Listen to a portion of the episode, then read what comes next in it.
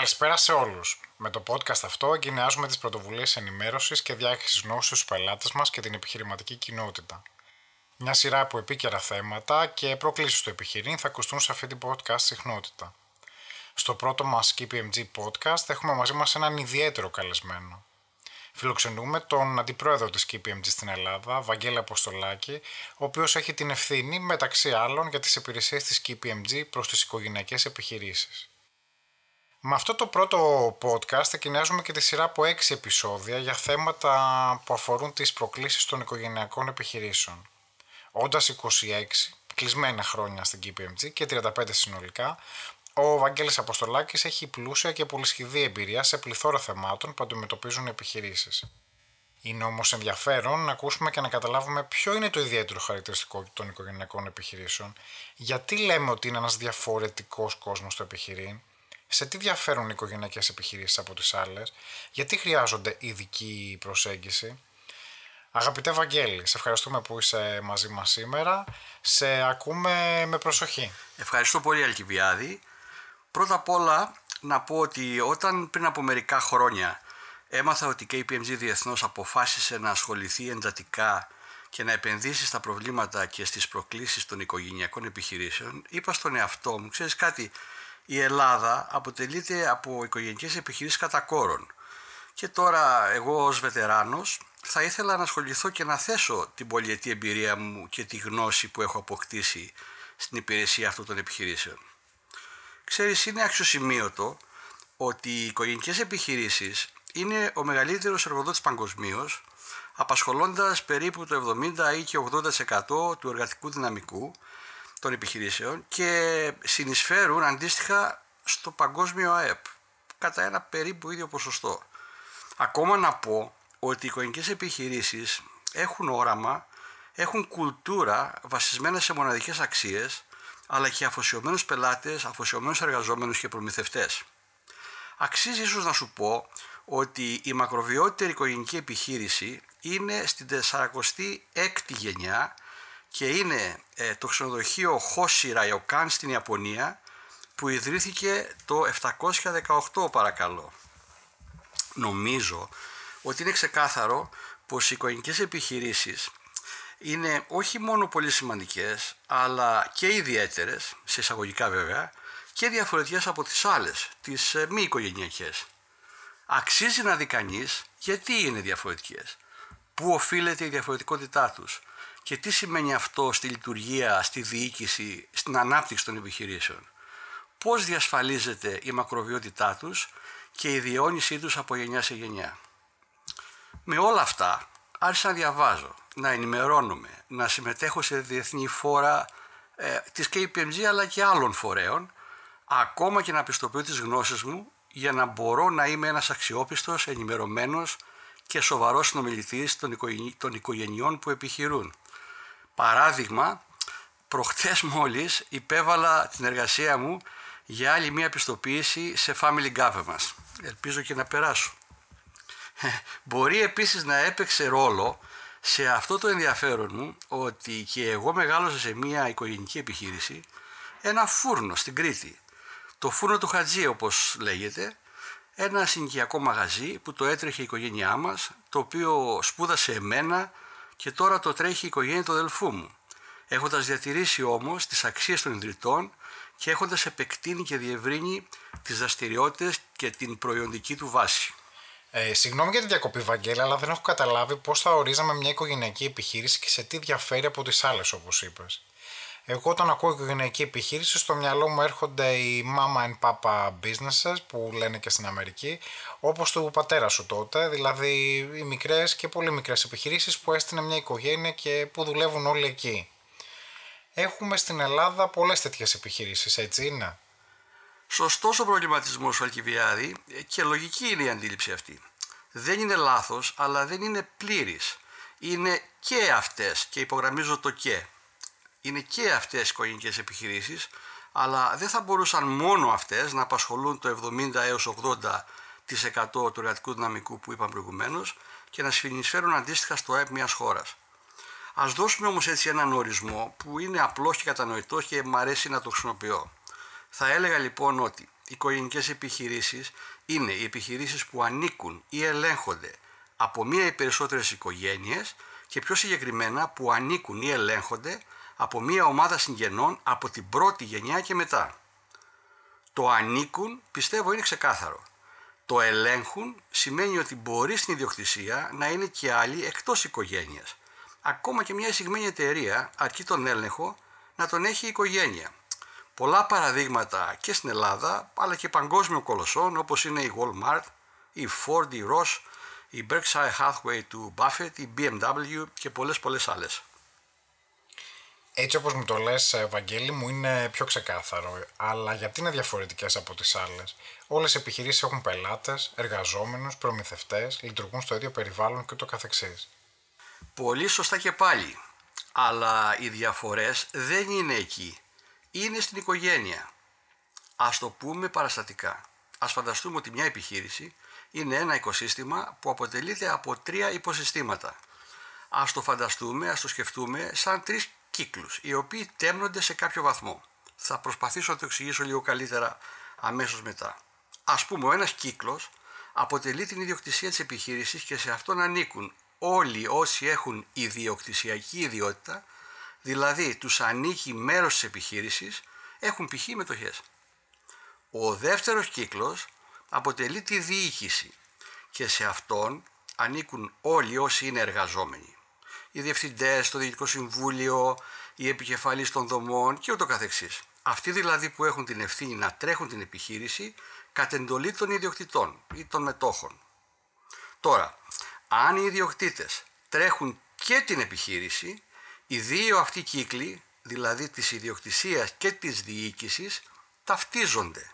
Αλλά συχνά δεν είναι όλοι οι ιδιοκτήτες στη διοίκηση ή και αντίστροφα. Δηλαδή, δεν είναι όλοι οι διοικούντες ιδιοκτήτες. Σε αυτή την περίπτωση οι κύκλοι αυτοί τέμνονται σε κάποιο βαθμό. Στο βαθμό που και οι ιδιοκτήτες και οι διοικούντες ανήκουν στο ίδιο σημείο. Ο τρίτος κύκλος αποτελεί την οικογένεια στην οικογενειακή επιχείρηση και να εδώ φαίνεται η πρώτη θεμελιώδης διαφορά. Σε αυτόν τον κύκλο, το υποσύστημα, της οικογένειας δηλαδή, ανήκουν όλοι όσοι είναι μέλη της οικογένειας. Αν είναι και μέτοχοι, ανήκουν και στο κύκλο ή το υποσύστημα της ιδιοκτησίας, δηλαδή στην τομή των δύο αυτών κύκλων. Εάν είναι και εργαζόμενοι, δηλαδή οικογένεια και μέτοχοι και εργαζόμενοι, ανήκουν στην τομή και των τριών κύκλων, οικογένεια, ιδιοκτησία, διοίκηση. Άρα, αν δεν είναι οικογενειακή επιχείρηση, δεν υπάρχει ο τίτλος κύκλος, δηλαδή της οικογένειας, δεν υπάρχει η πολυπλοκότητα που δημιουργεί ο παράγων η οικογένεια. Αυτό, ξέρεις, είναι το περίφημο μοντέλο των τριών κύκλων που δημιουργήθηκε από τους καθηγητές του Harvard, τα Yuri και Davis και είναι το πλέον διαδομένο και ευρέως χρησιμοποιούμενο για να περιγράψει τη διαφορετικότητα και την πολυπλοκότητα των οικογενειακών επιχειρήσεων. Αυτό το μοντέλο χρησιμοποιούμε και εμείς, στην Ελλάδα και διεθνώς. Εδώ όμως να πω ένα ακόμα χαρακτηριστικό που υπογραμμίζει τη μοναδικότητα των οικογενειακών επιχειρήσεων. Στη διεθνή βιβλιογραφία, με βάση πληθώρα εμπειρικών ερευνών, έχει επίσης διαμορφωθεί το μοντέλο του κοινωνικο-συναισθηματικού, ξέρω είναι λίγο σιδηρόδρομος, κοινωνικού συναισθηματικού πλούτου, το οποίο βοηθά να κατανοήσουμε το πλαίσιο μέσα στο οποίο οι οικογενειακές επιχειρήσεις λαμβάνουν σημαντικές στρατηγικές αποφάσεις και πώς αυτό διαφοροποιείται από τις μη οικογενικές επιχειρήσεις. Οι οικογενικές επιχειρήσεις, ξέρεις, δεν επιδιώκουν μόνο οικονομικούς στόχους και δεν εστιάζουν αποκλειστικά στην αύξηση της οικονομικής αξίας της επιχείρησης μέσω της βελτίωσης των οικονομικών μεγεθών, δηλαδή πωλήσεις, κέρδη, μερίσματα. Φυσικά είναι σημαντικά, αλλά εξίσου σημαντικά και πολλοί ισχυρίζονται πρωτεύουσα σημασίας είναι αυτή η επιδίωξη μη οικονομικών στόχων όπως η διατήρηση ή και η αύξηση του κοινωνικο-συναισθηματικού πλούτου που η οικογένεια αντλεί από την επιχείρηση. Πρώτη φορά ακούω αυτόν τον όρο. Κοινωνικο-συναισθηματικό πλούτο. OK, okay, ε, νομίζω αξίζει να εμβαθύνουμε λίγο σε αυτό. Όπως φαίνεται, Ο όρος κοινωνικο-συναισθηματικός πλούτος ακούγεται ωραίος, αλλά μπορεί να μην είναι ευκολονόητος από όλους. Συγκεκριμένα αναφέρεται στην αξία που αντλεί η οικογένεια από ορισμένα χαρακτηριστικά αυτής της ιδιότητας όπως ε, στην αξία που αντλεί η οικογένεια από την άσκηση εξουσίας και επιρροής στις σημαντικές στρατηγικές αποφάσεις είτε ασκώντας απευθείας τη διοίκηση της επιχείρησης είτε προσδιορίζοντας τα μέλη της. Στην αξία που αντλεί η οικογένεια από την ταύτιση οικογένειας και επιχείρησης. Η ταυτότητα του ιδιοκτήτη της οικογενικής επιχείρησης είναι αναπόσπαστα συνδεδεμένη με την επιχείρηση που συνήθως έχει και το οικογενειακό όνομα.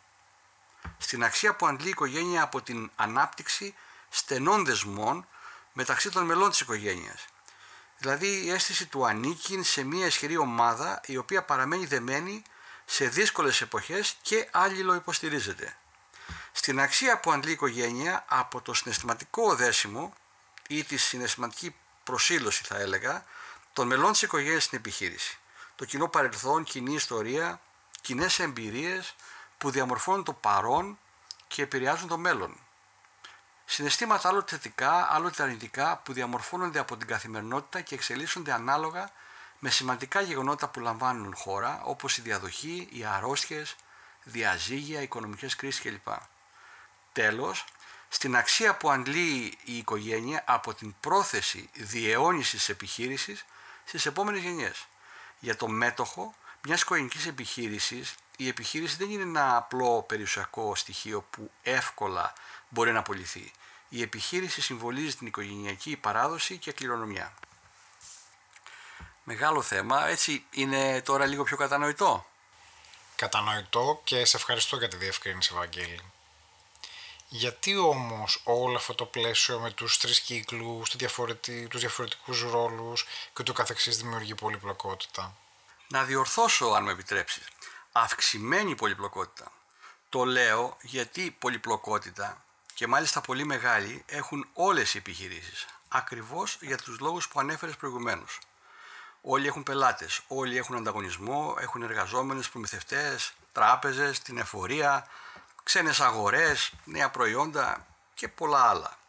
Οι οικογενικές επιχειρήσεις έχουν επιπλέον το ρόλο της οικογένειας και των μελών της οικογένειας. Και επειδή η οικογένεια αλλάζει συνεχώς, δηλαδή αλλάζουν και οι ρόλοι των μελών της οικογένειας, είτε στην επιχείρηση, είτε στην ιδιοκτησία, είτε και στη διοίκηση. Ταυτόχρονα αλλάζουν και τα δικαιώματα, οι υποχρεώσεις, αλλά και οι προβληματισμοί τους. Να το πούμε πάλι έτσι λίγο παραστατικά. Να φανταστείς επιχείρηση που ξεκίνησε ο πατέρας, ενδεχομένως με τη συμμετοχή, αν όχι σίγουρα με την υποστήριξη της μητέρας, έκαναν και δύο-τρία παιδιά, συχνά είναι και κοντά κοντά σε ηλικίες. Ας πούμε αυτό το σενάριο.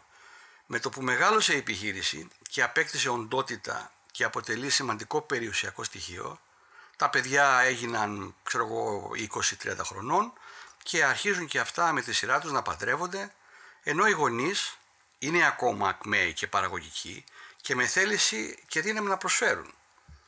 Εκείνη τη στιγμή αρχίζουν οι προβληματισμοί.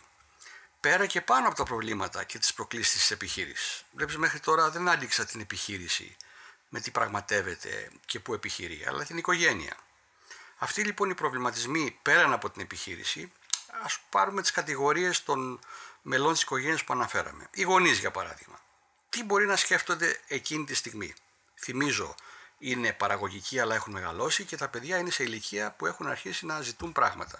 Λένε λοιπόν οι γονείς. Ποιο από τα δύο ή τα τρία παιδιά μου είναι το πιο κατάλληλο να αναλάβει το τιμόνι, τι θα γίνουν οι υπόλοιποι, πότε να τους δώσω μετοχές, να δώσω τα ίδια ποσοστά σε όλους, να τις δωρήσω ή να τις αγοράσουν και τι μας συμφέρει φορολογικά. Μέχρι τώρα αποφάσισα ουσιαστικά εγώ, θα έλεγε ας πούμε ο πατέρας, ε, πώς θα αποφασίζουν τα παιδιά μου; Τι γίνεται αν δεν συμφωνούν σε σημαντικά θέματα; Τι θα κάνουμε εμείς τώρα που αφιπηρετούμε; Πώς θα δουν τα παιδιά μια τέτοια κίνηση και πώς θα το δουν οι εργαζόμενοι, οι πελάτες ή η κοινωνία; Θέλουν ας πούμε όλα τα παιδιά μας πραγματικά να δουλέψουν στην επιχείρηση ή μόνο να είναι μέτοχοι; Τι να κάνουμε με τις, με τις συζύγους ή τους συζύγους, αν θέλουν να εργαστούν; Καλά να είναι αξιόλογοι και συνεργάσιμοι, αν όχι, αν τα παιδιά θέλουν να δώσουν μετοχές στους ή στις συζύγους, μήπως χάνουμε τον έλεγχο αλλά και την οικογενειακή συνοχή; Ή είναι η σύζυγη η οικογένεια με τη στενή έννοια; Με τους λοιπούς συγγενείς τι κάνουμε; Και η λίστα μπορεί να είναι πολύ μεγάλη ανάλογα με την πολυπλοκότητα της οικογένειας και άλλα και τα πιστεύω τους. Πάμε λίγο στα παιδιά. Τα παιδιά ας πούμε από τη μεριά τους στο ίδιο σενάριο και στην ίδια χρονική στιγμή έτσι. Λένε πότε θα μας δώσουν επιτέλους μετοχές; Γιατί δεν αμοιβόμαστε σωστά, γιατί μας λένε ε, είμαστε οικογένεια και όχι απλοί εργαζόμενοι; Ποιος θα αναλάβει από εμάς, ποιος αποφασίζει, τι γίνεται όταν δεν θα είναι παρόντες οι γονείς σε δύσκολες αποφάσεις και πώς θα αποφασίζουμε όταν δεν έχουμε όλοι τις ίδιες απόψεις; Τι γίνεται με τα παιδιά μας, τα ξαδέλφια μας, τους πιο μακρινούς συγγενείς; Αλλά είναι μεγάλα και έτοιμα να, να μπουν στη δουλειά και άλλα είναι ακόμα πιο μικρά πώς μπορούμε να προσαρμόσουμε τη δομή μας ώστε και τα μικρότερα και τα μεγαλύτερα να έχουν μια ίση αντιμετώπιση; Φανταστείτε παρόμοια ερωτήματα μια γενιά περαιτέρω, δηλαδή όταν μπουν ή όταν είναι άντε πόρτας τα ξαδέλφια. Τώρα καταλαβαίνω τι εννοείς με την αυξημένη πολυπλοκότητα στις οικογενειακές επιχειρήσεις ή να το πω καλύτερα τώρα αρχίζω να καταλαβαίνω την αυξημένη πολυπλοκότητα στις οικογενειακές επιχειρήσεις. Και τώρα μπορώ να φανταστώ πόσα πολλά έχουμε να πούμε στα επόμενα podcast γιατί time flies, ο χρόνος μας ε, τελείωσε για τώρα. Ευχαριστώ πολύ και αποχαιρετώντας να μας δώσεις μία γεύση και να μας αναφέρεις επιγραμματικά αν θέλεις για το τι θα ακολουθήσει στα επόμενα podcast επεισόδια. Αν υπομονώ. Ευχαριστώ Αλκιβιάδη. Ευχαρίστως να σου δώσω έτσι μία πρόγευση. Εξάλλου είναι τα πράγματα με τα οποία καταπιανόμαστε στην καθημερινότητά μας όχι όλα ταυτόχρονα και σε διαφορετικά περιβάλλοντα ανάλογα με τις προκλήσεις οικογένειας διαφορετικά, με διαφορετική σειρά. Στα επόμενα λοιπόν επεισόδια μας έχουμε προγραμματίσει να κάνουμε κουβέντα για τη διαδοχή φυσικά, δηλαδή πότε, ποιος, πώς προετοιμάζονται οι διάδοχοι, τι γίνεται με την αποχωρούσα γενιά. Ε, αργότερα θα μιλήσουμε για τη διακυβέρνηση και το τρίπτυχο διακυβέρνησης στις οικογενειακές επιχειρήσεις, δηλαδή την διακυβέρνηση στην ιδιοκτησία, τη διακυβέρνηση στην οικογένεια και διακυβέρνηση στην επιχείρηση. Θα μιλήσουμε για την περιουσία και τη μεταβίβαση σε επόμενες γενιές, πότε μπορεί να γίνει αυτό, σε ποιους και τι διασφαλίζουν οι συμφωνίες μετόχων. Θα μιλήσουμε για εργασία των μελών της οικογένειας στην επιχείρηση. Θα μιλήσουμε ακόμα για διαφωνίες ή τις συγκρούσεις, πότε είναι απαραίτητες και μπορεί να γίνουν επικοδομητικές και πώς τις διαχειριζόμαστε για να μην γίνουν στήρες και εκρηκτικές. Θα μιλήσουμε για το όραμα και τον κοινό σκοπό και το γιατί, πότε και πώς οι οικογένειες επιλέγουν να συνυπάρχουν και να διονύζουν τον κοινό τους σκοπό. Ακόμα θα μιλήσουμε για επενδύσεις, για στρατηγικούς επενδυτές και για στρατηγικές εξόδου όταν και εφόσον κριθεί ότι αυτή είναι η βέλτιστη λύση προς όφελος όλων. Ανυπομονούμε λοιπόν Βαγγέλη. Σήμερα στο πρώτο μας ε, KPMG podcast αγκαλιάσαμε ένα σημαντικό θέμα για το ελληνικό επιχειρήν, το οποίο σίγουρα αφορά πολλούς ακροατές. Ευχαριστούμε που είστε μαζί μας και θα ανταμώσουμε σύντομα ψηφιακά από τη συχνότητα του KPMG podcast. Έως τότε παραμείνετε ασφαλείς. Ευχαριστούμε πολύ και πάλι και ανταμώσουμε σύντομα.